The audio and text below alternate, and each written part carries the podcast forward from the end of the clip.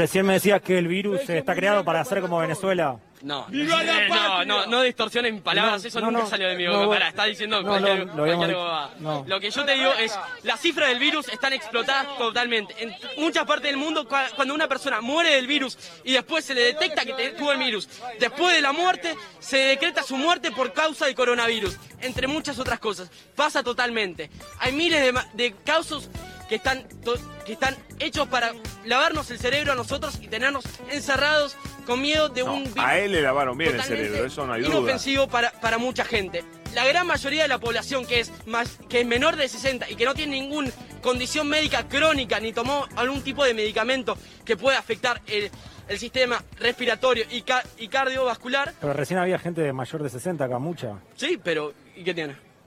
Es su, propio, es su propia decisión salir a la calle. Y además hay gente que ha- hay, hay gente de, hasta 102 años que ha tenido el virus y sobrevivido. Tiene algo que ver de cuidado propio. ¿Cuál No, crees que bueno, hay- algo que se llama estadística, para- para el bueno. coronavirus? Me parece, me parece que la solución es una concientización individual de cada persona que, que nos propongamos como sociedad a informarnos de lo que serían las bases y las bases y la, y la amplitud ¿Quién que tenemos inspira? como ¿Quién lo sistema inmunológico con a, a fortificado. estas personas? ¿Quién los inspira? No hay ¿Qué manera de dirigentes que estemos encerrados sin hacer ningún ellos? tipo de... de- Hola, hola. Hola, hola. ¿Cómo andan? Hola, Us. Hola, Nera, ¿cómo estás? Bien, acá estoy. Bueno, qué introducción. Sí. No te escucho. ¿No me escuchás? Ahora sí. ¿Ahora sí me escuchás? Sí, sí, extrañaba tu voz esta Ahí semana. Una semana dura, ¿cómo la has pasado? Bien, la pasé bien. Eh, bueno, me topé con... ¿Con la- qué? Con la marcha esta en el medio. Hoy tenemos un abanico de posibilidades que va a rozar como un cuento de García Márquez, lo fantasioso, lo totalmente delirante y lo real. y lo real. Y ahí a- eh, aparece la pregunta, ¿qué es real? ¿Qué es verdad? ¿Qué es mentira? Hay una, hay una frase, de, en realidad una pregunta del ámbito de la filosofía, que es básicamente el problema de lo real y la realidad, que no es lo mismo. Exacto. Y sí pensarlo como una construcción. Eh, bueno, la temática de hoy justamente que vamos a abordar es eh, fake news y teorías conspirativas. Que pueden buscarnos en Coronda 2020 para proponernos su mejor teoría conspiranoide. Sí.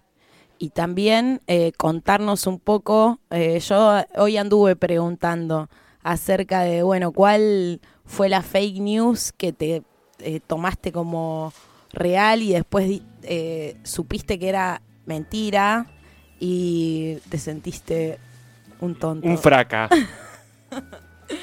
Y bueno, a mí esto me llevó a reflexionar acerca de esto, de la verdad, las verdades y la construcción de un pensamiento crítico que justamente Sí, es el espíritu de este programa.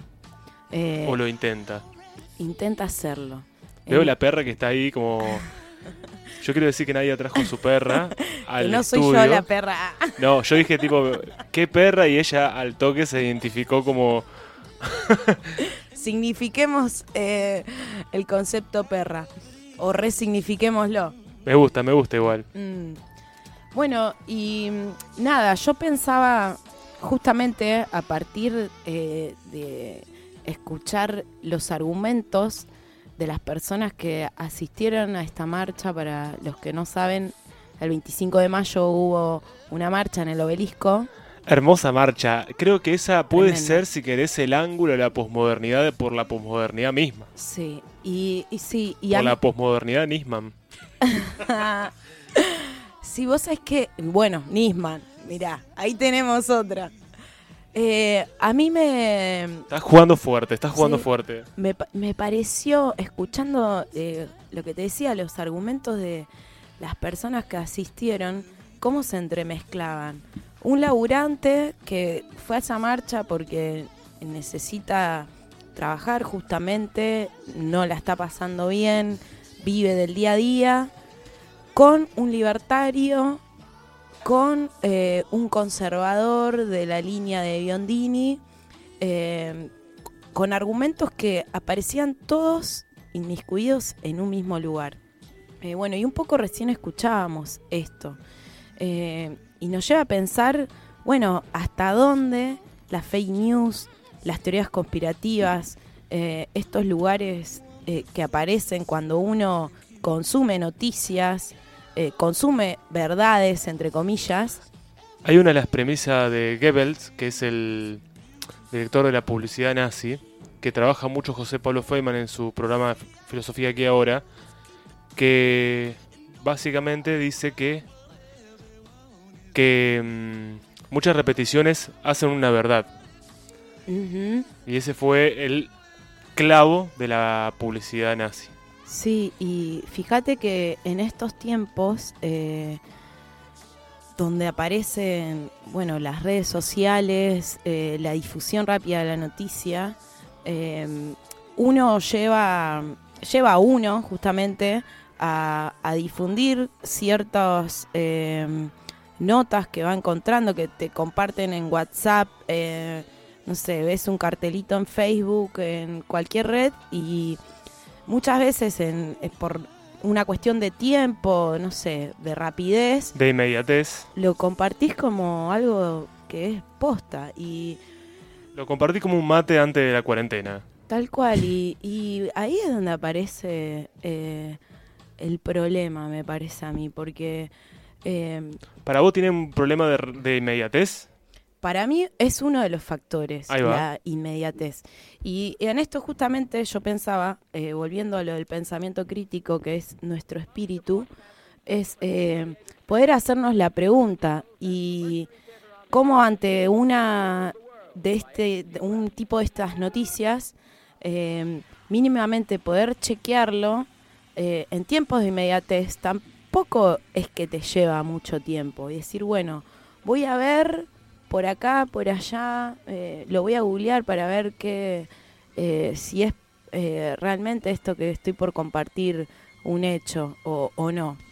Eh, pero bueno, y en eso aparece este modo, la fake news, que, que bueno, investigando nos encontramos con que existe desde siempre, desde que existe la épocas necesidad. inmemoriables. Exacto, desde que existe la necesidad de comunicarnos.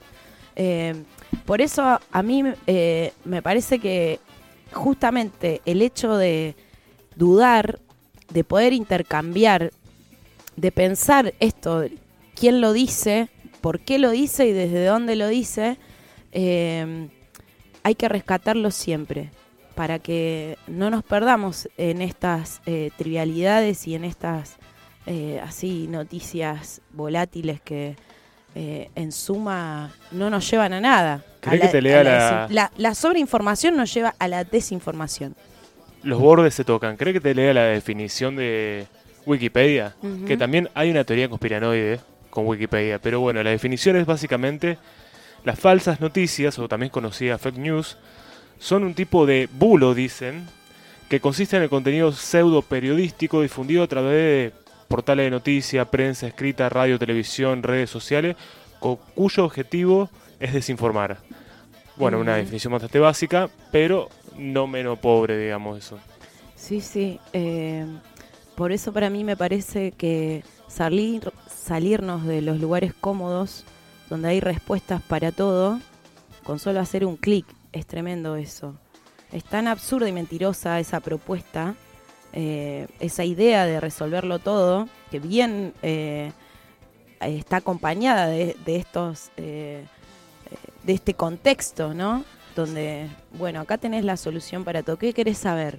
Eh, googlealo, que, que ya tenés la respuesta. Hay un tema que siempre por ahí traemos para hablar, que yo nombro bastante, que es sobre la responsabilidad estética. Yo creo que acá lo que pasa es que muchas veces la sátira se toma como literal. Entonces, por ejemplo, yo pensaba como ejemplo el programa de la Nata en el 2001 y el programa de la Nata en la actualidad. Ajá. Es una especie de sátira, no, no es una especie, es una sátira. Y está en forma irónica trabajado ciertos puntos periodísticos, pero el que es literal, el que es lineal en esas cuestiones, lo consume de la misma forma. Esto también pasa con las noticias, las fake news, y también pasa con las teorías conspiranoides. Sí, eh, y bueno, ahí lo tenés, por ejemplo, la nata, ya que lo mencionás. Esto de pensar quién lo dice, por qué lo dice y desde dónde lo dice. Lo tenés a él como un referente del periodismo rebelde, eh, el fundador de... Que lo fue. Claro, sin dudas, de página 12, con todas eh, esas referencias. eh, es muy difícil de construir algo eh, de él dicho o dudar de la veracidad porque eh, son comunicadores que se instalan en nuestra sociedad como portadores de una verdad. Entonces eh, aparece como, bueno, lo dijo la nata. Y ni siquiera, por eso ahí me parece, de vuelta voy al pensamiento crítico, cuando uno, eh, que nos cuesta, yo a mí en lo personal también, cuando me gusta, tengo muchos referentes, no sé si muchos, pero sí, eh, referentes periodísticos, eh, filosóficos, de, no sé, de, de un montón de perspectivas en los que confío y tomo su palabra, no como verdad, pero sí eh, con cierta importancia por sobre Como una referencia. como referencias, como coordenadas, si querés. Entonces, bueno, a mí me parece que en lo individual cada uno tiene que, o debemos poder eh, alimentar este pensamiento crítico, construirlo en el intercambio con el otro. ¿Y qué pasa? ¿Qué pasa cuando el otro piensa totalmente diferente a vos? ¿Qué pasa cuando el otro está en la vereda de enfrente o piensa totalmente opuesto a vos? Cuando se presenta la alteridad. la alteridad. Entonces ahí es donde yo siempre hablo y molesto siempre a vos, Agu, con esto de la, el- la construcción dialéctica, porque me parece a mí eh, fundamental una cuestión de transformarte con el otro, donde el otro y vos en ese intercambio, así sea de alteridades, se pueda llegar a una, eh, si querés, a una construcción eh, entre esas dos partes. Y para mí da lugar a lo nuevo siempre. Es donde aparece lo nuevo. A partir de esa curiosidad y de no quedarte con ideologías, eh, con pensamiento sesgado, intentar moverte de esos lugares, no sé si que son zonas de confort o eh, ideologías donde uno, a las cuales uno se aferra, eh, ponerlas en duda, por lo menos para poder escuchar lo que el otro tiene para decir. Y es muy difícil cuando el otro está en un lugar totalmente opuesto al tuyo. Es Sí, muy totalmente. difícil no caer en la censura. Hay para mí una delgada línea entre la censura del otro eh, y, y bueno, y tu propio pensamiento. Pero bueno, tampoco hay que darle lugar a todo. No, por supuesto que no. Porque vos te sentaste a leer, a escuchar, dijiste, bueno, a ver, voy a pensar en esto, eh, desde qué lugar lo dijo, cómo lo dijo, me voy a tomar el tiempo para leer, para buscar, para informarme. Y viene otro y te dice, no, porque yo opino que... Y te tira un argumento que lo leyó en un cuadrito de Twitter. mm, Vos sabés que hay un autor no me que, quiero enroscar. que yo respeto mucho, que es Humberto Maturana, un chileno, que él escribe un libro hermosísimo que se llama El árbol de la vida, que va desde la molécula hasta la sociedad, o sea, hace todo ese traspaso, que siempre dice que el respeto y la tolerancia son dos factores totalmente distintos. Dice que la tolerancia es un cuchillo siempre guardado, porque la tolerancia tiene límites muy, muy finos. En cambio, el respeto es otra jugada. Básicamente que la alteridad dice atraviese la ética propia y tomada como imperativo para la vida. Entonces, lo que dice Maturana es como dejemos de tolerar y pongamos las cartas sobre la mesa. Claro. Como la doctora Nisman. Bueno, con esta introducción nos vamos a un temita. y- ¿Qué querés escuchar? Eh, Brittany Howard. Stay High o Alma de Diamante. cual- las dos pones si querés. Alma de Diamante se lo dedico a la Pacha que nos escucha todos los viernes. Y este tema es para ella. Anoche estuvimos ahí compartiendo el vivo de Cata Espineta. Genial, lo recomiendo. En homenaje a su padre querido. Vamos con Alma de, de Diamante. Dale.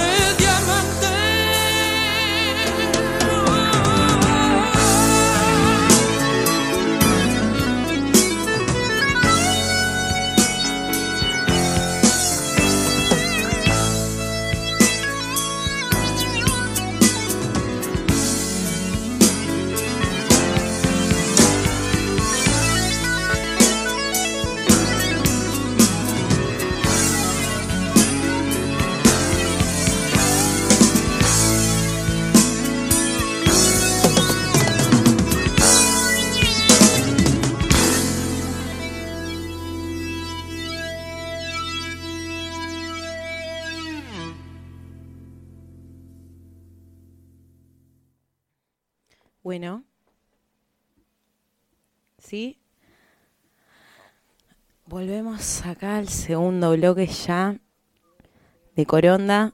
Eh, ¿Qué está pasando? Yo veo que pasan cosas en el estudio, está la perra ahí dando vueltas. no, no, tremendo. Bueno, bueno. Me muero.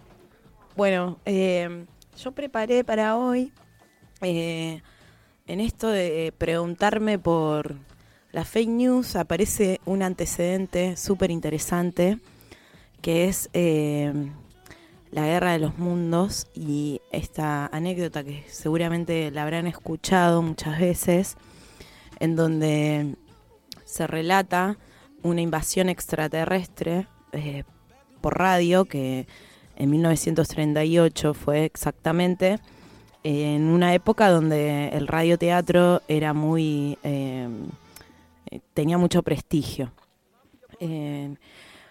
Bueno, ¿qué pasa con este hecho? Fue eh, una representación teatral, justamente en la radio, eh, de George Orwell, de una novela adaptada, que la novela era The Mercury Teacher on the Air. Ese inglés, por favor. Tremendo. Eh, donde él, bueno, él anticipa, eh, te, te pongo un poco en contexto. Dale. ¿Qué pasa? Viene eh, en el marco de finalizada la guerra, había mucha eh, cuestión en torno a la amenaza del nazismo que crecía en Europa. Eh, entonces, había cierta susceptibilidad en la sociedad con esto de las invasiones. George Orwell se le ocurre eh, adaptar eh, el episodio de este libro pero no sin antes, eh, obviamente, destacar que era una representación y que no era real. Déjame adivinar. Hay gente que no escuchó esa parte. Exacto. Mm, No escucho esa parte, ¿Viste por qué hay que escuchar los programas enteros? sí. Así que no escuchen por partes este programa. Porque, nada, quilombo, caos. Es la moraleja de esta historia. Y con todo esto queríamos vamos a música. No. Títulos. Pero bueno, el epi- podríamos, bueno, en algún momento vamos a hacer algo así y... y Yo creo que en algún momento re- recreamos diálogos. Sí, sí, Estaría bueno esa Sí. sección. me gusta, Recreamos diálogos tipo Guerra de los Mundos de Orwell o la charla de Perón y Evita. me encanta. Aparte Sí. que nosotros peleamos como Perón y Evita, ¿viste? Sí, sí, una pasión le metemos. Eh, bueno, este episodio es famoso justamente por demostrar el poder de los medios de comunicación, ya sea porque causó el pánico en su audiencia o por el fenómeno posterior de la creación del mito que millones de estadounidenses se asustaron con la invasión extraterrestre. O sea, de cualquiera de las dos maneras. Lo que pasa acá, bueno, eh, esta referencia ya teniendo una sociedad susceptible eh, y eh, con miedo a la guerra y con todo lo, que aconteció posteriormente, eh, aunque al final de la misión Wells se despide recordando que todo había sido una broma, que justo era la noche de Halloween. eh, bueno, la reacción pública, aparecen algunos recortes, por ejemplo en el New York Times, radioyentes aterrorizados toman una obra de teatro bélica como algo real. Muchos huyen de sus casas para escapar de la invasión de gas marciana. Llamadas telefónicas inundan a la policía durante la emisión de la fantasía de Wells. Este es uno de los títulos que aparecía el 31 de octubre de 1938. Me encanta. Mirá si toda esta, esta pandemia es algo parecido. Tremendo. Hay- No, después vamos a hablar de eso, pero hay una rama. de- tenemos, sí, tenemos el top 10. tenemos un top 10. Podemos. Me encanta lo de los top. Eh, vamos a hacer también del coronavirus y teorías conspiranoides. Sí. Bueno, los oyentes que sintonizaron la emisión y no escucharon la introducción, como decíamos recién, pensaron que se trataba de una emisión real de noticias, lo cual provocó el pánico en las calles de Nueva York, donde supuestamente se habrían originado los informes. La comisaría y las redacciones de noticias estaban bloqueadas por las llamadas de oyentes aterrorizados y desesperados que intentaban protegerse de los ficticios ataques con gas de los marcianos. Al día siguiente saltaron protestas exigiendo responsabilidades. Exigían la cabeza de Orson Welles. Wow, wow, wow, wow. ¿Tanto? Sí. Odiosos, babosos, ya no queremos osos. Y una explicación, como, eh, Orson, ¿qué hiciste? O sea, estamos susceptibles como sociedad, ¿no? No puede venir con Con eso esta no se jode. representación, Claro, no hay ninguna broma. Bueno, que tuvo que Orson Welles obviamente pedir perdón por la broma de Halloween que para los oyentes fue considerada una burla. La histeria colectiva demostró el poder de los medios de comunicación, que esto es el punto, que tiene sobre las masas, ¿no? Y es curioso este episodio porque eh, también a él lo hizo famoso, obviamente. Eh, y una de las cosas que a mí me, me gustan de esta historia es que los estudios que se hicieron posteriormente de sociólogos, de universidades, eh, lo que realmente eh, detectaron es que todo esta, este tipo de, este mito de que fue tan relevante para la sociedad, en realidad fue exagerada por los medios de comunicación. Y que los sociólogos justamente apuntan hoy al poder de los medios de comunicación no como el causante de la histeria de masas por la transmisión del ataque marciano de Wells, sino como los creadores del mito posterior de que una gran parte de la población se tomó en serio la invasión alienígena. Entonces, Sí. ¿qué, qué es verdad? ¿Y qué es mentira? Es, es muy loco porque eh, nosotros tenemos relatos de los medios de comunicación, vos donde busques tenés eh, datos de que la gente no sé cuántas veces llamó a la policía, que estaban eh, atestados de, de llamado de, de, eh, pánico. Y por otro lado, tenés eh, estudios donde dicen, no, no fue así, en realidad eh, lo- los medios de comunicación crearon ese mito posteriormente. Bueno, hay una, una rama que intenta estudiar, si querés, esto, que se llama historia reciente, que básicamente es una mezcla del historicismo clásico con el psicoanálisis, que busca los factores de olvido, fragmentación o condensación que puede tener una sociedad con un recuerdo lejano o inmediato. Y es muy interesante esa rama. Sí, eh, y me lleva a pensar en un montón. Vos ya estás dudando de todo. Vos entraste, vos entraste en el top 10 de teorías conspiranoides. No, pero- ¿Cuál es tu teoría conspiranoide favorita? Y a mí Mirá que hay varias. Mira, una de, la que, de las que me interesa mucho es la de los datos. A ver, Eh, y los datos que tienen que ver con la negación. Y ahí aparece eh, la negación del holocausto, la negación de los desaparecidos. claro. Y a mí me parece tremendo cómo se instala eh, la negación a partir de datos que en realidad te dicen, bueno, eh, no sé, no fueron 7 millones, eh, no existían los campos de concentración durante el nazismo. eh, y a pesar de que de tener testigos presenciales de ese momento, de tener datos certeros, se instala todo una corriente que se opone a eso, con argumentos también científicos y traen eh, a colación ahí datos de, del, con los mismos argumentos oponen eh, a, la se oponen a- a los datos eh, de la realidad. Entonces, ahí aparece eh, una cuestión para mí que también tiene que ver con lo ético y, y con los principios, porque si no, eh, o sea, caemos en lo de la posverdad, es todo verdad y, y me parece que no se trata de eso, sino que... eh, Es que en realidad la verdad no existe.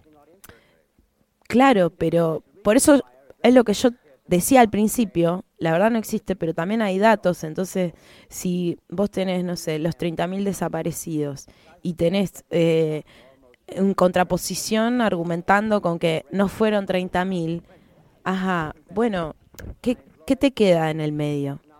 Eh, desde tu postura crítica, escuchar los argumentos eh, contrarios a, a- esos números que son datos, que son referencias a la realidad, eh, se pierde en una discusión porque fueron 22.000, 30, 41, eh, y se pierde de base algo que es fundamental que Son los datos. Sí, y que, y que son los hechos también. Eh, me parece como que es un poco caer en discusiones de datos, eh, perdés eh, el, el verdadero motivo que, que es lo que se intenta difundir y, y poner de relieve, que son los hechos de, eh, de la historia que aconteció y que fueron hechos siniestros y, y que han dañado profundamente a las sociedades, eh, perdiéndonos en, en datos también, que sí están buenos, eh, sirven, estamos en un momento donde todo se mide a través de los datos de, bueno, estamos ahora coronavirus, cuántos infectados hubo, uno, dos, eh, tres muertes, cinco, un millón a nivel mundial, no sé. Hay una cuestión ahí también con los datos que han cobrado relevancia. Pero por otro lado, eh, perdernos en la discusión de los datos, para mí, eh, se pierde eh, el eje verdadero que son los hechos, no sé, el coronavirus existe, los desaparecidos, la muerte, la tortura, existen. No sé qué pensás vos. Eh, ese es tu top 1 y tu top 2. Quiero que me largue, no sé, un Elvis escapó a Córdoba para hacer cuarteto. Ay, me ¿Sabes cuál me encanta ah, también? eso, eso quería. Vamos, vamos por el de ahí. Hitler. El, El Hitler en Argentina. Escapó a Argentina. Y yo me fui al hotel en la El falda. Edén. Yo me fui al Edén a hacer el tour, a ver a dónde. ¿Lo viste? ¿Tuviste pre- ¿Viste que eh, Bullrich dijo una vez que había olor a dólares? Sí. eh, ¿Sentiste olor a, a Hitler? No, ¿sabes? Eh, lo que me causó gracia es que había dos fotos eh, que supuestamente demostraban que Hitler estuvo en este hotel de la falda, en en, el Córdoba. Edén. eh, y se veía la mitad de una cabeza. media con gomina al costado, era Hitler, supuestamente. Claro. Me encanta esa teoría. Me encanta de que Hitler haya muerto acá y en Córdoba también, me parece. Simbólicamente Sí. Pero bueno, esa es una, está en el número dos esa. me encanta. Hitler Vamos a hacer. Sí, pueden buscarnos. Después, bueno, tengo, esas son eh, es a nivel nacional. Después tengo Illuminati, MK Ultra MK Ultra. a full. MK Ultra son las eh, eh, los tipos robots Ah, de le- sí, la industria sí. del entretenimiento de Hollywood, que desde muy chicos eh, hacen experimentos con ellos y tienen un programa MK Ultra donde eh, los utilizan para lavarle el cerebro a la gente y ahí los tenés desde Britney Spears, eh, no sé, eh, Abril Katy- Perry, no, esa es otra. Quiero saber qué pasa. Lavigne. Todo el mundo me pone. eh, hablen de Abril Laville. Y yo estoy como. Yo tengo la, la teoría de ¿Vos Avril tenés la data? Sí, La Big que, Data. Que Avril Lavigne murió y fue reemplazada. Como el- la vieja historia de Paul McCartney. Como Paul McCartney, exactamente. Pero Paul McCartney fue re- eh, reemplazado por un pacto con el diablo por éxito. Esa, No. Yo tengo esa de Paul McCartney. Paul McCartney muere en un accidente de auto, buscan un doble, hacen supuestamente un... ¿Cómo se llama cuando se llaman a gente para probarlos? Un casting. Sí. Y eligen al mejor, le hacen cirugía, creo que era derecho, después le hicieron que sea zurdo. Y bueno, igual si murió, la verdad que merece toda la fama que tiene, porque es mejor que Paul McCartney, digamos. Sí, bueno, y, a- y volviendo a Avril Lavigne, eh, es muy gracioso porque los datos que hay de que Avril Lavigne murió, Son muchísimos. no, ¿sabes cuáles son? ¿Cuáles? No son muchos. Son fotos de un brazo de la, de la Avril Lavigne vieja y la Avril Lavigne Ah, nueva. Comparaciones son. comparaciones de un brazo y la cantidad de lunares. Y una tiene, Como si no te sale el lunar nuevo en la vida. no sé, pero eso es uno de los datos certeros que dan cuenta de que Avril Lavigne murió y fue reemplazada. Ok, pasa lo mismo con Paul McCartney. Y tengo gente que me escribe en Instagram que me pone... Sí. Yo hice una especie de ahí de, de preguntas. Eh, 5G. 5G. No, 5G. Viste que la gente está con el 5G como un estado de paranoia de que Ajá, que contagian coronavirus a través de las ondas de radio del está- 5G. Después otro que me pone a abrir la Bill. Después otro el terraplanismo, que es un tema también que vamos a hablar. Y después Añe me pone Néstor, no estaba en el cajón, estaba en las manos de Perón. Que, muy buena. Muy buena, esa es otra de las teorías. La- así que después de esto yo vamos, Bueno. vamos a hablar eh, de... ¿Vos, que, ¿Vos creés que llegamos a la luna? ¿Qué es lo que Eh, pensás? Se lo voy a preguntar a Julio cuando venga, está viendo en carroza, eso está en esa. Sí. Pero cuando venga le voy a preguntar. Y vos sabés que quiero creer, pero... ¿Te gustaría creer? Sí, me Bueno, gustaría. se, basa un poco en eso igual. También, sí. y, Viste, termina siendo una cuestión de fe. Y es un garrón también eso porque... Yo preferiría vi- vivir en un mundo más místico, o sea, como si el coronavirus fue por la ira de Zeus, ¿me entendés? Oh, Dios existe. No, tan místico no.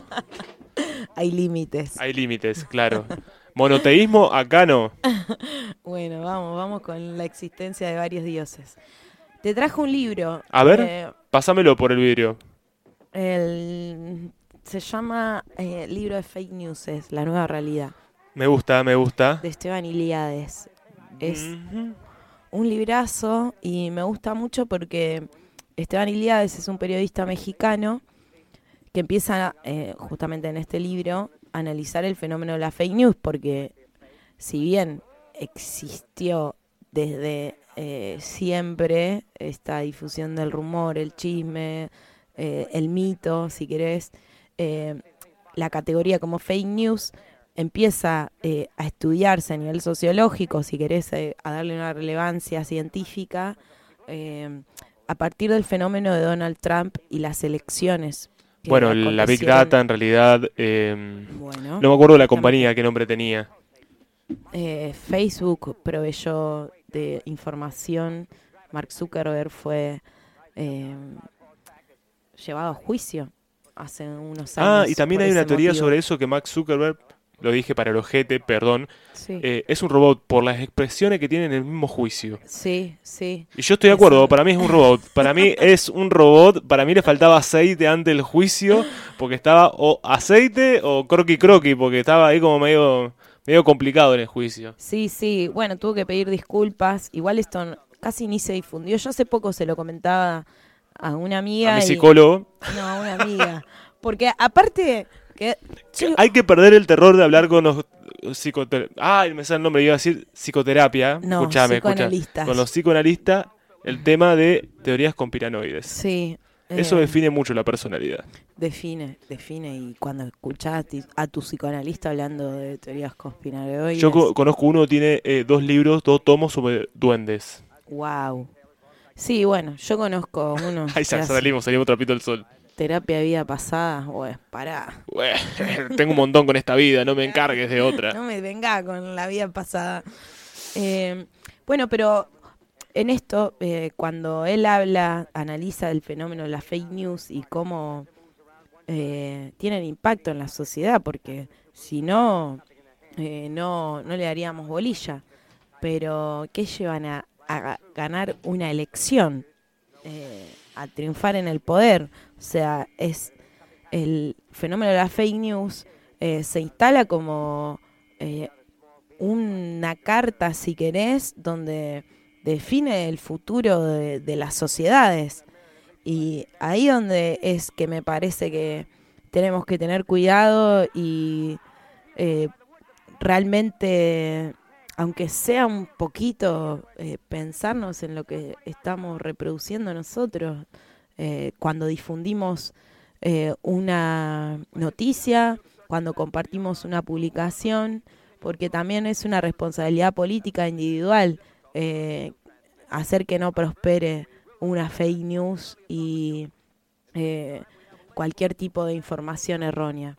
A mí me pasó incluso, ¿Qué compartiste que te avergonzás? no, eh, en- al principio de la pandemia me enojé con una amiga A ver, porque compartió una fotito de un balcón donde arriba había dos personas eh, en dos balcones, uno arriba y uno abajo, y decía que no había que salir a aplaudir, y era un cartelito, eh, tipo, viste, con información corta, sí. no había que salir a aplaudir a los profesionales porque cuando vos salías y aplaudías y decías vamos, podías con esa saliva salpicar al que estaba abajo y ahí Se podría todo. diseminabas el coronavirus.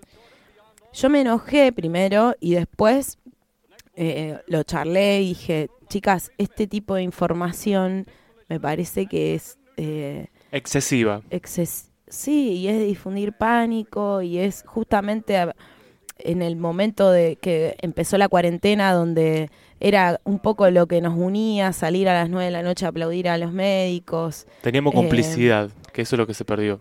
Sí, y, y para mí difundir eso fue como pará, o sea, chequealo, fíjate mínimamente, googlealo antes eh, de compartir ese tipo de información. Pero bueno, eh, en la inmediatez que decíamos, eh, a uno se le escapa muchas veces y, y quizá eh, lo toma... ¿Sabes qué pensé hoy también? Otra fake news que me pareció tremenda, ¿Cuál? eh, la del dios punk. Ah, bueno, Hoy eso es... Repensé en él, ¿Sí? repensé en él. Podríamos Eso fue pasar terrible. algún tema de él.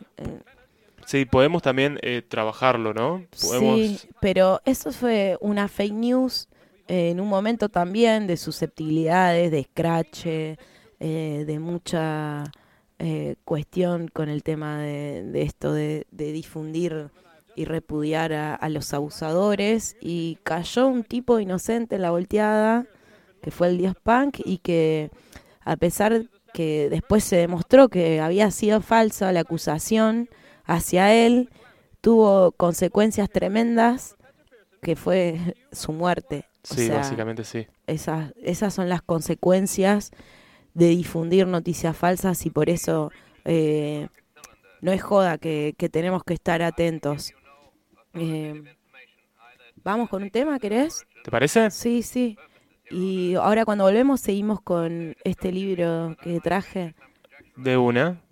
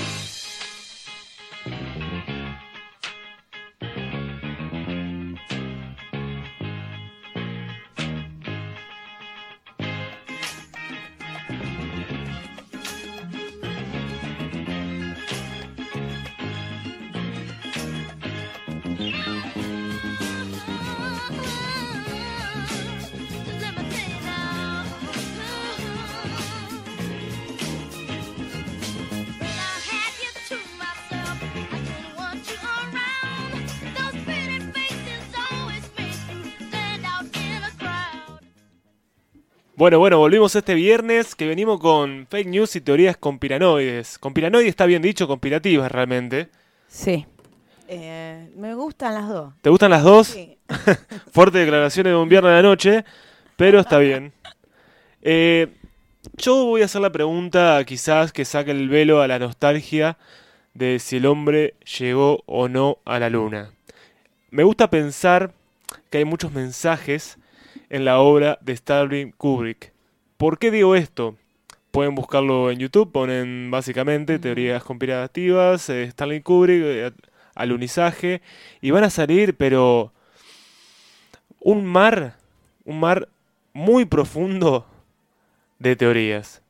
¿Vos qué pensarás? Ya te lo, lo pregunté, pero vamos de vuelta con la pregunta porque me la olvidé a la respuesta. ¿Llegamos a la luna o no llegamos a la luna? Mm, yo creo que sí. ¿Vos crees que sí? ¿Qué dice la audiencia? ¿Qué estás leyendo? Creo, pero elijo creer en realidad. Ahí va. Ah, Que esa es la diferencia entre toda la data que eh, fui leyendo, viendo videos y demás. Elijo creer que, mm, eh, que sí llegamos a la luna. Vos sabés que Stanley Kubrick tiene una famosa, una épica película que se llama 2001, Una Odisea en el Espacio. Hermosa peli, me encanta esa peli. Esa peli es una película de 1968. ¿Sabés cuándo fue el alunizaje? No, no me acuerdo. Perdón, de 1006, de 1968. El alunizaje fue En el justamente... 69. Exacto. Sí. Entonces, ¿qué es lo que se maneja? Que Stanley Kubrick habría utilizado los sets de filmación de Odisea en el espacio como un mínimo ensayo de lo que iba a ser el alunizaje el año siguiente. Ah, mira. ¿Cómo llegamos a estas conclusiones? Bueno, básicamente por cinéfilos, con piranoides también lo hay, que fueron estudiando la obra del Resplandor, ese famoso relato de Stephen King, donde vemos el personaje de Jack perdiendo totalmente la cordura dentro de un hotel en el medio de la nada. Tremendo. Eh, básicamente lo que plantea es que, bueno, que Stanley Kubrick hubie- hubiera, no hubiera, no, eh, básicamente filmó el aterrizaje a la luna, fue toda una farsa, fue toda una mentira, el Apolo 11 no existió, era el Apolo 62, Me rompes el corazón. y bueno, es un buen viernes para romper corazones hoy. No, no. Basta. Pero igual falta, falta, acá hay una, viste, somos como una mesa de tres patas, falta una, que también le vamos a preguntar sobre el aterrizaje a la luna. Igual lo loco es que mucha gente cree que nunca llegamos. Sí, sí, sí, vi, eh, vi varios videos en YouTube del set de filmación, eh, en, todo el marco también de lo que fue la Guerra Fría y la guerra por llegar al espacio con Rusia y toda esta cuestión de eh, quién tenía más poder. Es que eh, Estados Unidos se quiere adelantar a los proyectos que tenía Rusia porque Rusia estaba en un momento de casi concretando Rusia fue el primer país en mandar una nave al espacio. Ajá, Y Estados Unidos, año siguiente, llega a la luna. claro. Es como muy casual todo. Entre eso también hay otras teorías, como por ejemplo el terraplanismo. Mm, ay, sí, estuve hablando de pensamiento crítico, estuve eh, chusmeando y viendo varios referentes del terraplanismo. A mí me mandó un mensaje mi trolo preferido que me dice... Mientras yo estoy ahí, eh, yo veo fotos de, de la perra de Naya, es increíble. Eh, no, pero básicamente en esta, en esta cuestión de que Gastón Paul sostiene no solamente que la Tierra es plana, la antivacuna, sino que también es una especie de rama filosófica en volver a los sentidos más básicos. Exacto. Si no lo viste, el empirismo básico, eh, Sí. si no lo viste, no lo sentís, como la curvatura de la Tierra no se puede ver, no se puede sentir, entonces no existen. Después claramente existen otras cosas, digo, para ellos sí existe el, or- el orden mundial, aunque no lo vean. Sí, o el amanecer. O sea, el amanecer existe por más que vos no lo veas. Sí, pero lo ven, eh, creen en el amanecer, creo. Mm, No sé, pero yo eh, vi un- una historización del terraplanismo y tiene... No es nuevo. No es nuevo, tiene siglos y a lo largo de varios siglos eh, se ha instalado. Yo dudo, por algo será, por algo será que dudan hace muchos años de esto. Quizás sea plana. Yo hasta vi, hace poco murió un señor científico Un señor científico, me encanta la presentación. Murió un señor científico. que, que quiso demostrar eh, que la Tierra era plana y se lanza con una especie de cohete y el Ah, ya me acuerdo, sí, se hizo moco, destruyó a básicamente. los cinco minutos de lanzarse y bueno, y él murió Qué, ter- con, qué con terrible. Sí, como que no se le destrozó el discurso. Pero bueno, el- terraplanismo es parte de esto de, de la fake news o teoría conspirativa que es como en la misma línea, digamos, de poder tomar ciertos mitos y leyendas urbanas, eh, difusión de, no sé, de datos que no tienen fuentes confiables, fiables ni demostrables y con eso armar un- una secta, Yendo. básicamente. Bueno, no, no voy a decir nada porque de este programa queremos hacer expediciones urbanas, grabarlo en vivo y hacer un programa en Telefe los sábados a las 11. Pero bueno, vamos, vamos, a ir, vamos de a poco. Primero por la radio, después por el programa. Eh, entre otras teorías, también no solamente el terraplanismo, sino también eh, el aterrizaje a la luna, está eh, los viajeros en el tiempo. Están... Sí. ¿Por qué le andaste la mano? Como gané la lucha, gané la guerra yo sola ahí. Porque también hace un par de años hubo una convención Ahí va. de gente que viaja en el tiempo. Me encanta, yo pero te compro 10 boletos, voy Bueno, y fue mucha gente y eh, citaban a quien eh, en un- una especie de auditorio en Estados Unidos, eh, quien fuera un viajante del tiempo que asistiera a esa conferencia. hermoso, me parece una idea Sí, fue... Magnífica. Yo me hubiese presentado. Fue hace unos años. Pero vos no viajaste en el tiempo. Pero, pero ¿cómo saben? Ah, para saber. Fue mucha gente que, Que sabía. cree eh, en que ya se ha inventado el viaje en el tiempo, el- una especie de máquina o no sé. Y asistió mucha gente a ese auditorio a esperar a alguien que... ¿Cuál sería tu eh, mensaje del futuro? Uh, mi mensaje... Para Ahí va, ahí va. reformular. No demos nombre ni apellidos. Mi mensaje. eh, hay un hay un meme que eh, va un hombre y le saca y le tira la sopa de- y le dice ¿por qué me tiraste mi sopa de murciélago? No lo entenderías. Vos amo, amo esos memes del Joker ahí riéndose. Ese sería tu mensaje eh, para el, para el- No coman la sopa de murciélago. Pero bueno, eso también es una fake news. No se sabe si salió de ahí. No, no se sabe. Está, está en el top 10. No, no está comprobado.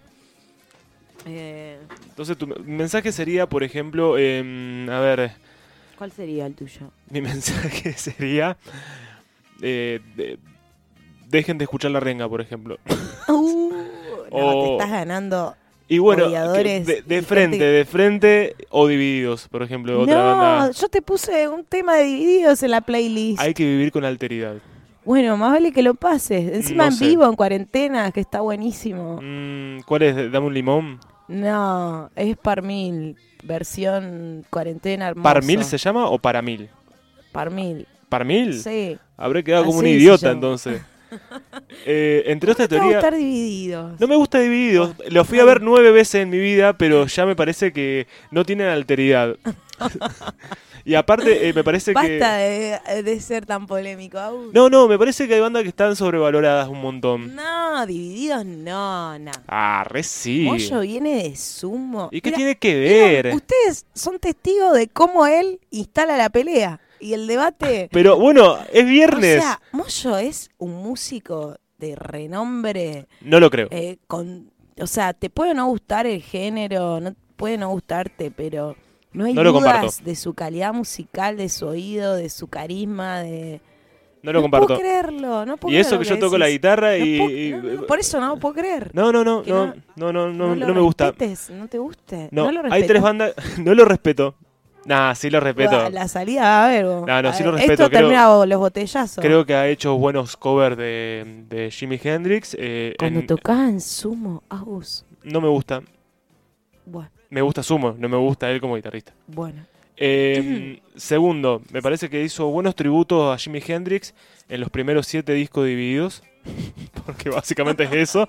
De- Y, pero todo bien con vos, yo. Si me está escuchando, nada, te quiero. Te fui a ver muchas veces. Mi padre me ha llevado con mi hermana a ver divididos infinidad de veces. Sí. He ido con mi hermana. eh, no, lo o sea, ¿a tu disfruto. hermana y a tu papá le gusta? Sí, sí, sí. Bueno, tenés que reverlo en análisis, entonces. no, no, no, no, pero no como- es eso.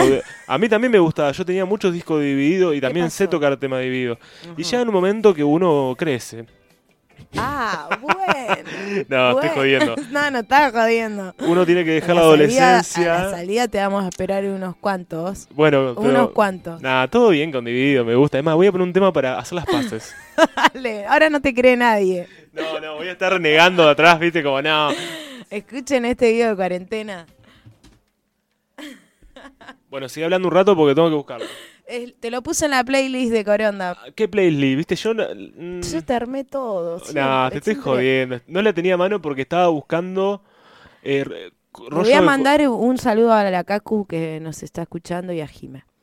Lo, y- lo perdí porque estaba buscando la Y a Maru también, genia, ahí que nos hace el aguante todos los viernes. Y bueno, eh, ya como les decía a nuestros oyentes fieles del año pasado y de ahora, eh, cualquier temática que se les ocurra, que les interese que nosotros las trabajemos acá, eh, nos pueden mandar mensaje y nosotros vamos a, eh, a ponernos a laburar Bueno, pueden buscarnos en Instagram como Coronda2020. también. Eh, no tenemos otra red, pueden buscarlo solamente ahí. Así que estamos como poco inclusivos, ¿viste? Como, y, Pasa que Facebook eh, vos no tenés, Mm. eh, nosotros, yo uso más o menos. y yo no quiero que me roben los datos. Y, ah, y un feliz cumple a mi hermano que cumple Ah. 30, bienvenido a los 30 post. Bueno, eso, Ay, vos, Agus, te falta todavía. Me- Ay, más tiernis. yo estoy a los 28 años, en mi mejor Oh. momento, quiero decir. Es muy tiernis. Igual para mí la crisis es en los 27. Sí, fue. para mí ya la pasada, para mí los Si 27. no moriste a los 27 de una sobredosis, ya está.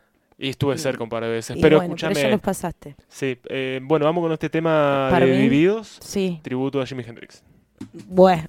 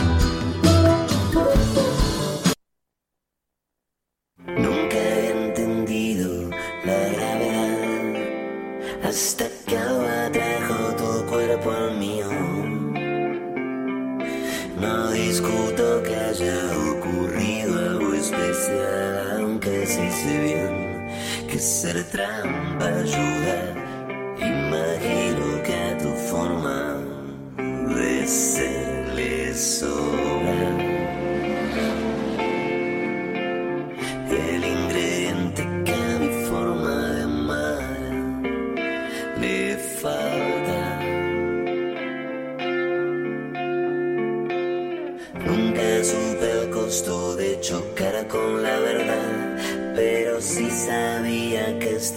se duele. Sé que algunas piezas no encajarán jamás. Te aseguro que mal puestas pueden funcionar.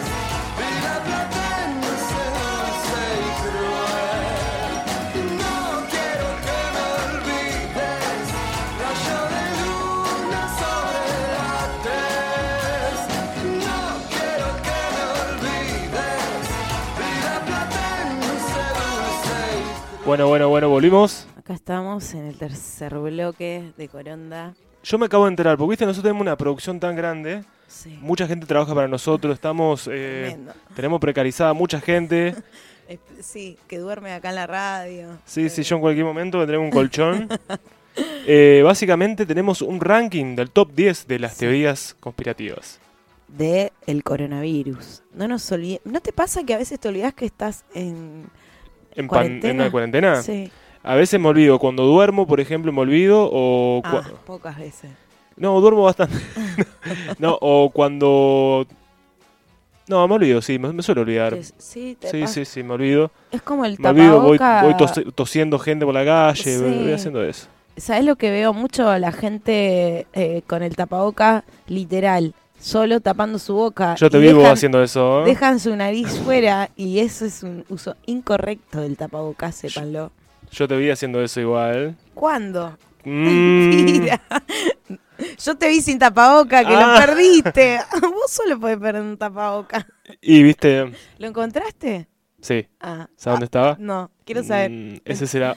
No, un quiero misterio. saber, ¿en tu mochila o en un bolsillo de tu pantalón seguro? Estaba en mi mochila. Sí, y lo buscaste como tres veces. Bueno, vamos al top 10 eh, de la teoría del coronavirus. Yo un- quiero dar like o tipo si me gusta esa o no. Dale, Dale, vamos yo te las eso. voy eh, tirando y vos me decís si crees o no, o si te gusta o no. Es un arma biológica extranjera. Compro. Re ¿Sí? rápido. Es la más difundida de las ideas conspirativas, aunque no existe ningún tipo de evidencia, así lo afirmó también el creador de Ley contra el Terrorismo y Armas Biológicas en 1989, Francis Boyle, quien aseguró que el coronavirus es un arma ofensiva de guerra biológica. El especialista en la ley internacional de la Universidad de Illinois aseguró durante una entrevista con el medio Geopolitics and Empire que la Organización Mundial de la Salud sabe perfectamente qué es lo que está pasando en Wuhan. Vamos Espera, con las... Voy a poner una música para esto también. Dale. Pero podés seguir, podés seguir. Vamos con la siguiente.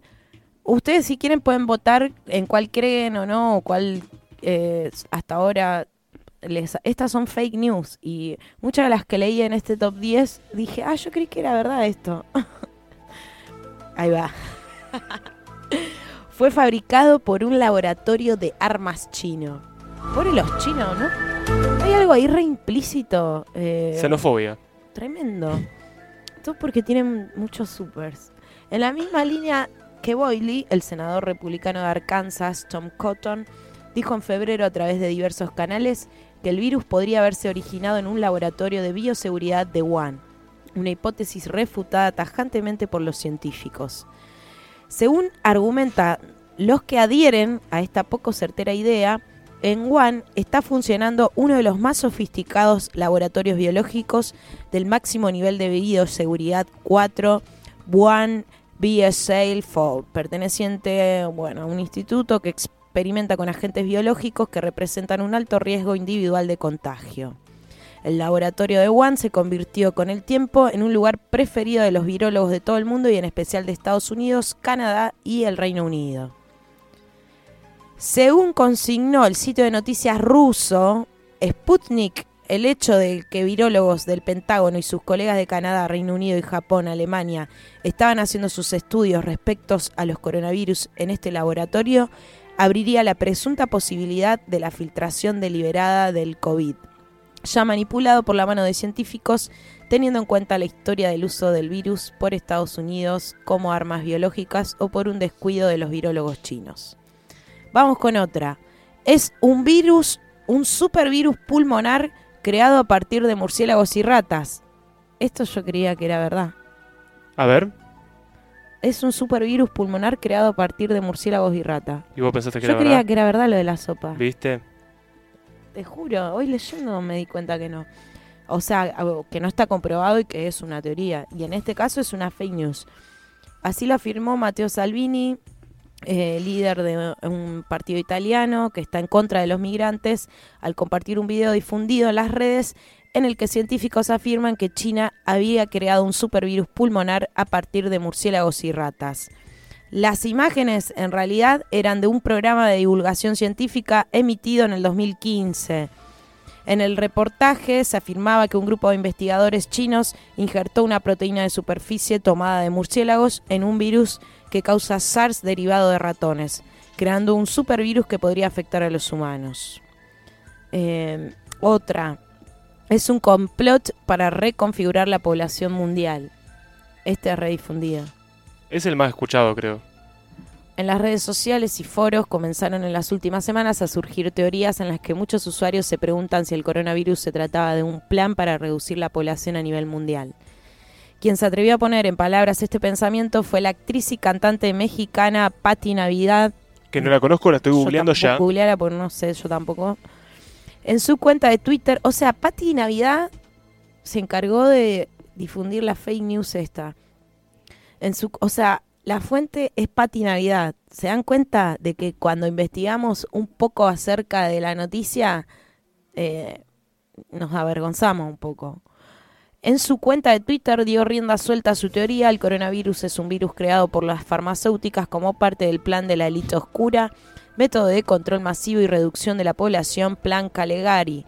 Una de las formas de genocidio es crear epidemias, desastres naturales y exterminar gran parte de la humanidad, expresó sin fundamentos. Tipo Thanos, pero. Otra de las teorías.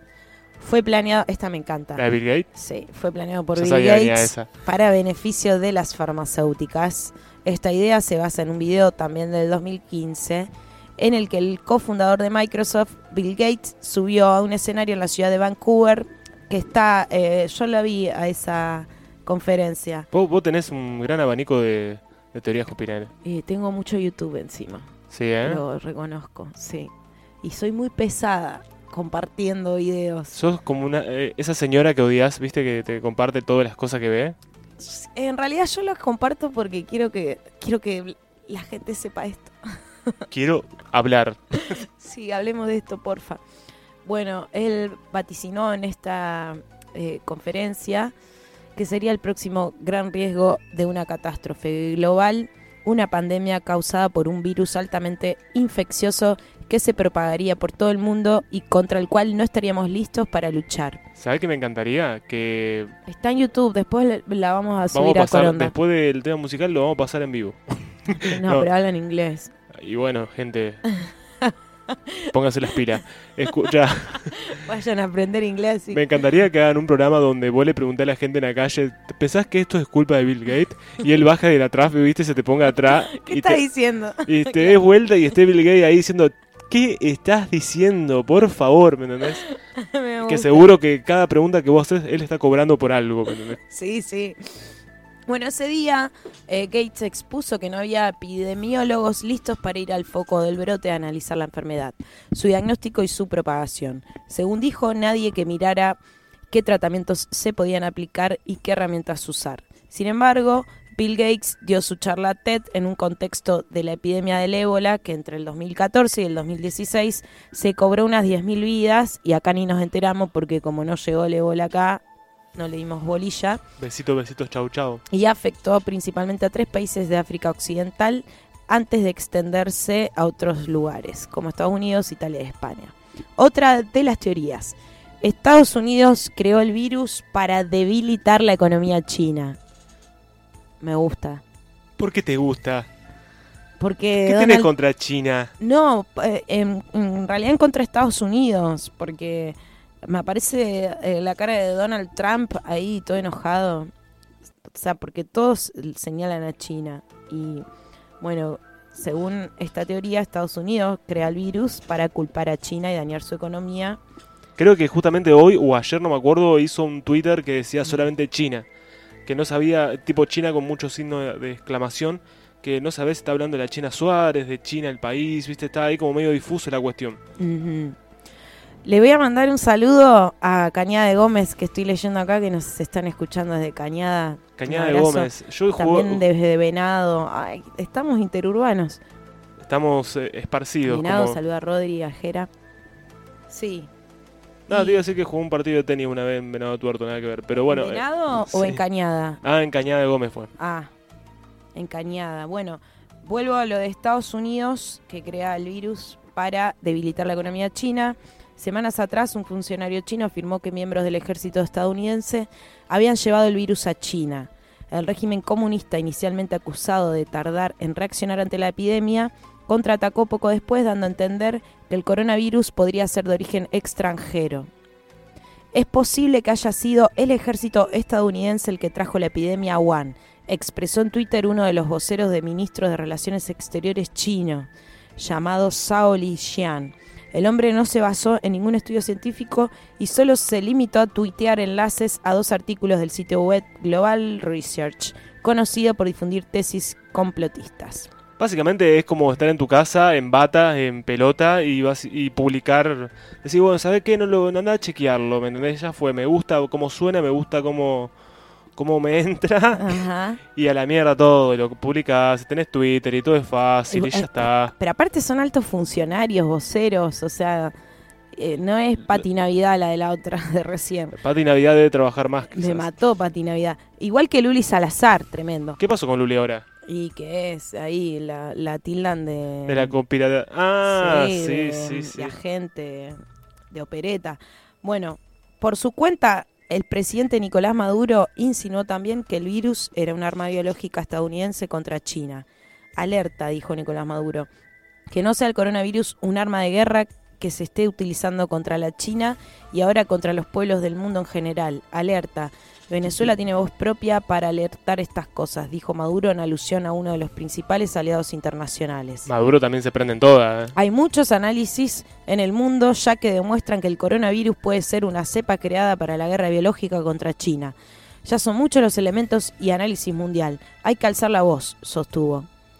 Bueno, en un mensaje publicado en Twitter en el 2020, eh, un líder del movimiento iraquí también apuntó contra Donald Trump. Vamos a otra. Fue creado para probar la tecnología 5G en celulares, la que mencionabas antes. Esta desopilante idea fue expuesta por Amir Khan, el reconocido boxeador inglés, mirá la fuente, me mata, quien sostuvo que el COVID-19 fue creado para probar la tecnología 5G en celulares. No creo que venga de China. La gente dice que se originó de una sopa de murciélago y serpientes. ¿Creen esas tonterías? Yo no. ¿De verdad creen que el coronavirus no tiene algo que ver con la red 5G? Se preguntó el boxeador campeón del mundo en sus redes sociales. Khan sostuvo que el COVID fue creado para probar la tecnología 5G en celulares y el coronavirus es un invento del hombre para deshacerse de nosotros, completó. Vamos con otra. Poderes oscuros ordenaron que los enfermos fueran trasladados secretamente en helicóptero a diferentes zonas de Estados Unidos. Wow. Esa no la había escuchado. ¿No? ¿Vos sí? No. En Alabama, publicaciones de Facebook afirmaban falsamente que Poderes Oscuros me mata. Que eh, Poderes Oscuros debe ser la nueva orden mundial y toda esta cuestión sionista que tienen eh, con esa teoría. Eh, habían ordenado que los pacientes enfermos fueran llevados secretamente en helicóptero a ese estado. Según publicó The Washington Post, los residentes de este lugar quedaron desconcertados en las últimas semanas por las historias extrañas compartidas a través de mensajes de texto sobre helicópteros que volaban en secreto a pacientes enfermos con el virus y eh, los estaban llevando a Estados Unidos. Otra teoría, hay curas secretas contra el coronavirus. Wow. ¿Cuáles son? Una falsa cura, comer bananas. ¿De qué estamos hablando? Algunas de las más desopilantes teorías mencionan acciones y objetos sanadores como apagar los dispositivos celulares, comer bananas y hasta consumir aceite de orégano. El aceite de orégano demuestra ser eficaz contra el... No, esto es tremendo. Demuestra ser eficaz contra el coronavirus. ¿Sabes qué? Me Aparte acuerdo de de, eso, este... Debe estar carísimo el aceite de orégano. Me acuerdo de este médico que salió hace poco que lo denunciaron que también vendía un kit contra el coronavirus. Ah, yo me enteré los ayer de eso. los famosos. Yo me Eh. enteré ayer de eso, no podía creer. Bueno, no me acuerdo. Mühlberger creo que es. ¿Cómo el apellido? Mühlberger. Ahí va. Después eh, chequealo si querés. Carta documento. Sí. Esto entusiasmó al público y fue tendencia en las redes sociales a medida que las personas buscan más y más información, expresaron. Otros llegaron a decir que la clave estaba en comer bananas o ajo y que las bebidas calientes destruían al virus. Todas estas afirmaciones fueron tajantemente desmentidas por la ciencia. Así que no hagan nada de esto en sus casas, es mentira, chequeen la información, porfa. Otra, y que esta la que yo creí, nació y propagó y se propagó a través de la sopa de murciélagos. La famosa sopa de Wuhan. Sí, quienes saben poco del tema dicen que el coronavirus se originó en una sopa de murciélagos en China. Pero aunque estos animales están implicados en la pandemia, no hay pruebas de que la transmisión inicial fuera por vía alimentaria. Se cree que fue más bien por contacto entre animales y humanos. De hecho, expertos aseveran que el virus saltó de los murciélagos a una especie animal aún no identificada que luego se lo pasó a los humanos. En la actualidad, muchos apuntan contra el pangolín, un solitario mamífero traficado y una especie en peligro crítico de extinción. En este sentido, Roberto Quit, director del Instituto de Investigaciones Epidemiológicas de Argentina, eh, habló con perfil días atrás sobre los murciélagos y aseguró que el virus del SARS están asociados a los murciélagos. Esas son las 10 teorías más relevantes y las personas eh, que creemos mucho, mucho de esto. Bueno, entonces pueden buscando en Coronda 2020 en Instagram y comentarnos cuál fue su teoría conspirativa favorita. Bueno, ¿cuál les gustó más? Le quiero mandar un saludo a Lalita también, que este año no está compartiendo con nosotros y te dice Agus, aguante divididos. Oh, y otra vez con eso. ¿Por qué la gente le gusta divididos? Será una pregunta que me... No, o sea, tiene respuestas porque son buenos, porque aguante, no sé. Bueno, ¿querés pasar un tema y volvemos al próximo bloque? Vamos con a- un tema, sí. a comentar el libro que me quedó pendiente Dale, vamos con un tema de un rosarino, Dani Pérez, eh, La sombra del primero, su primer disco. y después pone uno de los míos si querés, No, que son más lindos que los tuyos.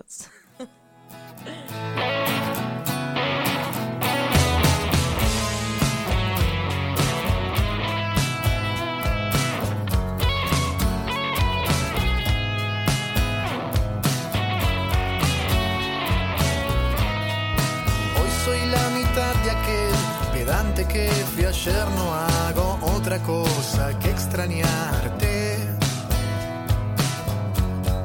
Tomándome un café,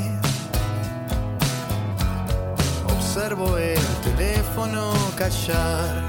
Hoy soy la mitad de aquel pedante que fui ayer, no hice otra cosa que subestimarte mi dulce, dulce amor. Agujero en vez de corazón.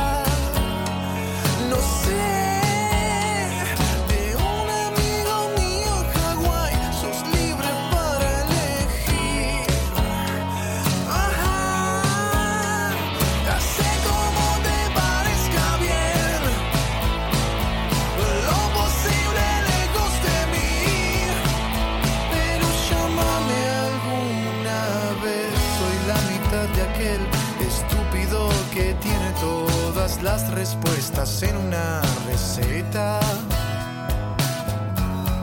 Me automediqué. Y encima vos no me dejas ni Hoy soy la mitad de aquel idiota que anotaba las mujeres como objetos de una lista. Para intercambiar. Sé que en todas las pavadas que te salen cuando dos personas que se quieren se dicen no. Tuvimos nuestra novelita y yo capaz me corte el pelo para no ser parecido a ese que se siente mal por vos. A ese que se siente mal por vos.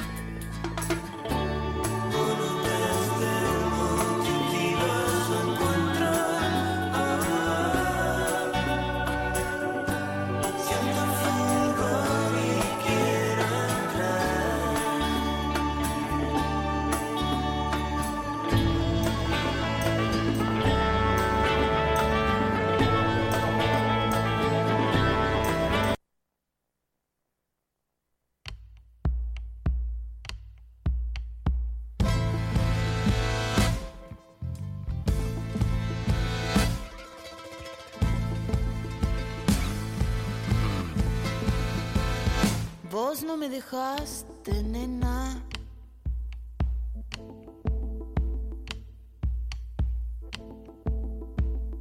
Vos no me dejaste, tampoco yo a vos. Vos no me dejaste, nena.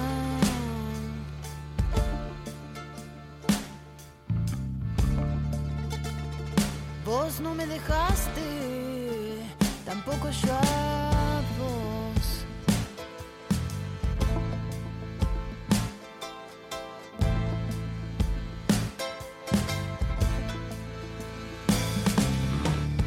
Muy bien, yo sé que el tiempo es impreciso.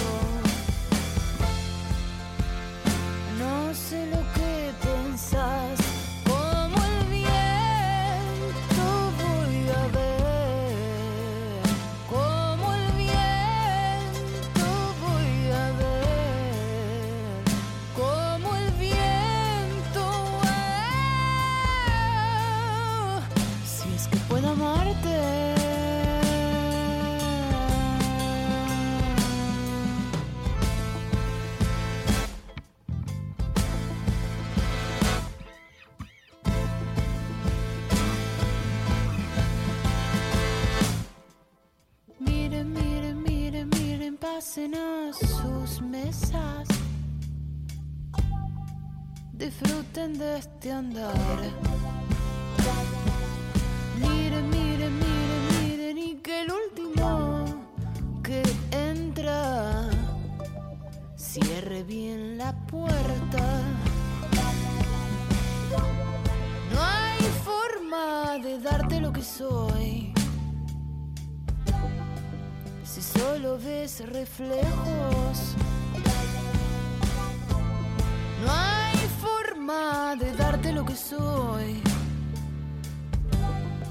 Si solo ves reflejos de carne y hueso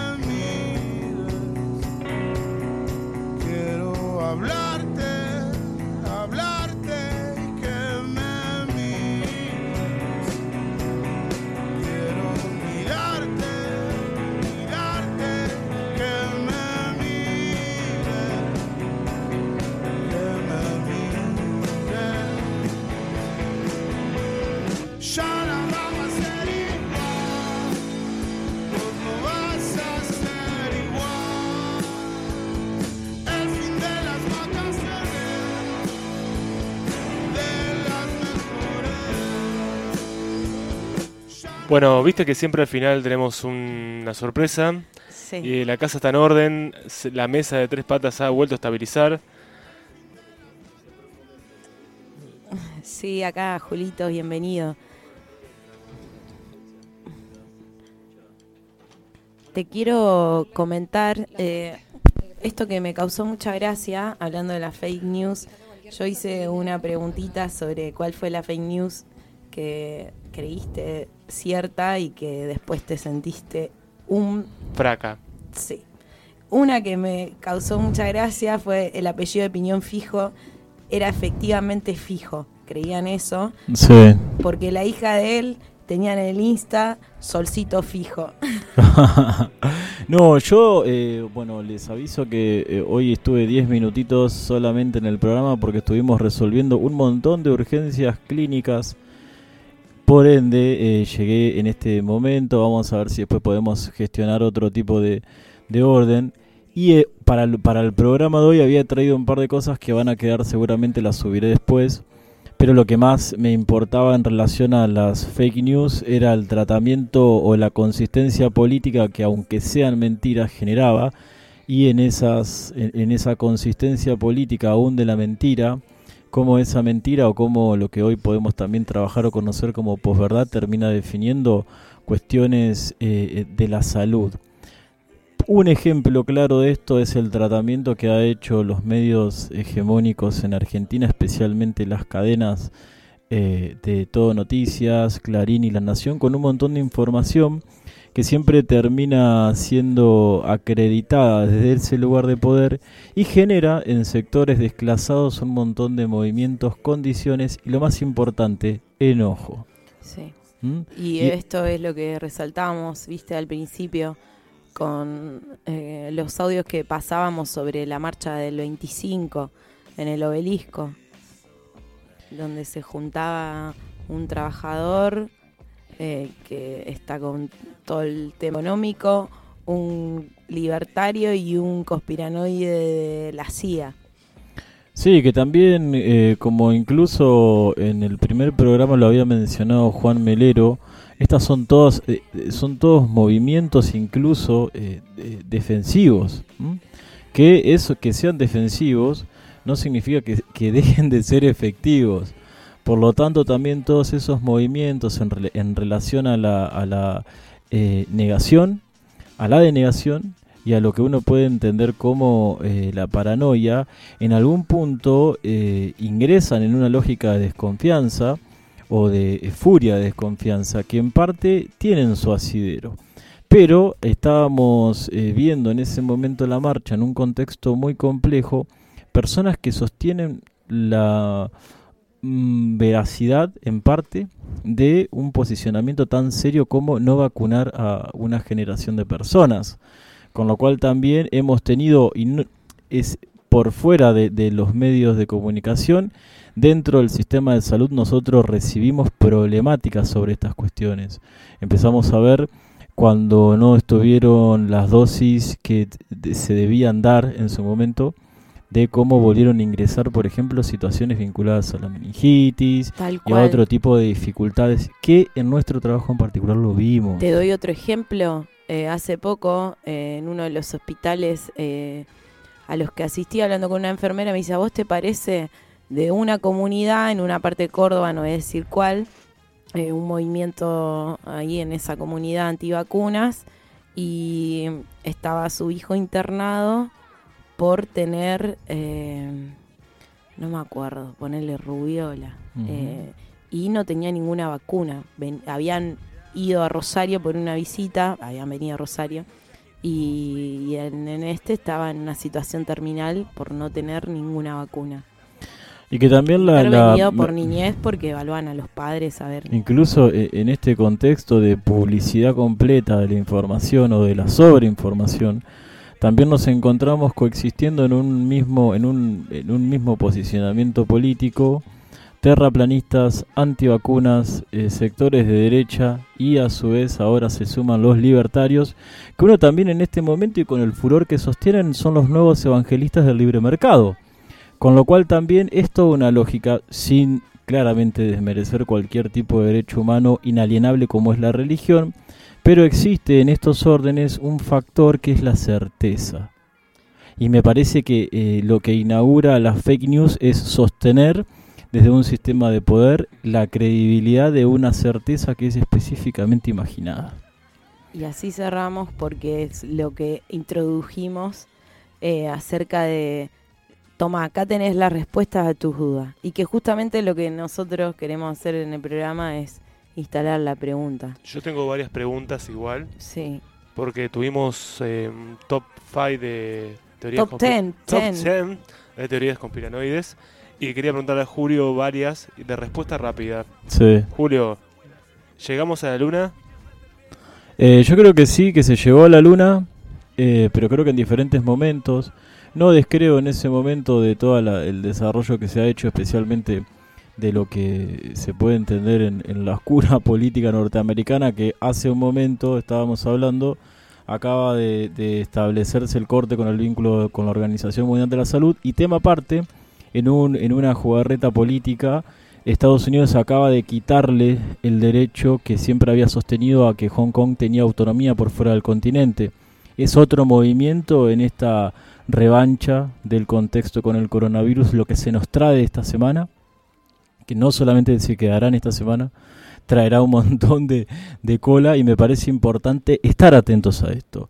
Así que la semana que viene estaremos hablando de otra lógica que a mí en particular me encanta, que es eh, la categoría del cuerpo. Vamos a hablar de los cuerpos. De los cuerpos. Sí, así que cualquier eh, ocurrencia que tengan, cualquier pregunta que les dispare la categoría cuerpo, sea desde la perspectiva de alguna patología asociada, eh, del control de los cuerpos, de, no sé, anorexia, bulimia, em, transexualismo, no sé, qué es. Cuando decís cuerpo, ¿qué se te ocurre?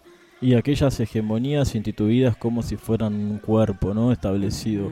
Vamos a putear un poco a los griegos, vamos a putear un poco a los romanos y estableceremos nuevas condiciones incluso de los cuerpos sufridos en, estas, en estos nuevos tiempos que no son nuevos, que son por ejemplo todos los cuerpos fabriles y de los cinturones industriales del desarrollo y de aquella gente que se ha quedado siempre un poquito afuera. Así que nos encontramos la próxima, muchos cariños y abrazos sentidos, a ver si nos contagiamos otra cosita nueva. Pueden buscar unas redes como Corona 2020, solamente tenemos Instagram, no estamos muy inclusivos que digamos, pero prontamente nos encontrarán, no sé, en Telefe, una novela a, a las 11. Y nada, saludos este viernes y la mejor. Me encanta compartir este espacio con ustedes. Nos vemos, nos, vemos, nos vemos en breve que se acerca también el cumpleaños de Agustín, así que ojo. Vamos, ojo, día- Pronto celebramos el cumpleaños. eh, eh, Sí. Para el 12, el 12 de Paren, junio. vamos- sorteamos dos entradas del cumpleaños de Agus. Me encanta, me encanta. Yo compro, si compro. Es, si es hasta 10 personas, eh, o sea, dos personas. Para que eso es una teoría conspirativa, todavía no tenemos Toda- información. todavía no está establecida, pero vamos a ver. si nos se vemos puede, para, para el, dos entradas del cumple de Agus. nos vemos para el 12 de junio también, para el cumple, para la previa al cumpleaños de Agustín, en donde vamos a hacer un top 3 de los momentos más tensos en la vida de Agustín. Uy, uy, uy. Igual con tres podemos hablar toda la noche. un abrazo gigante, cuídense. Buen fin de. mejores, los únicos. Los mejores, los únicos.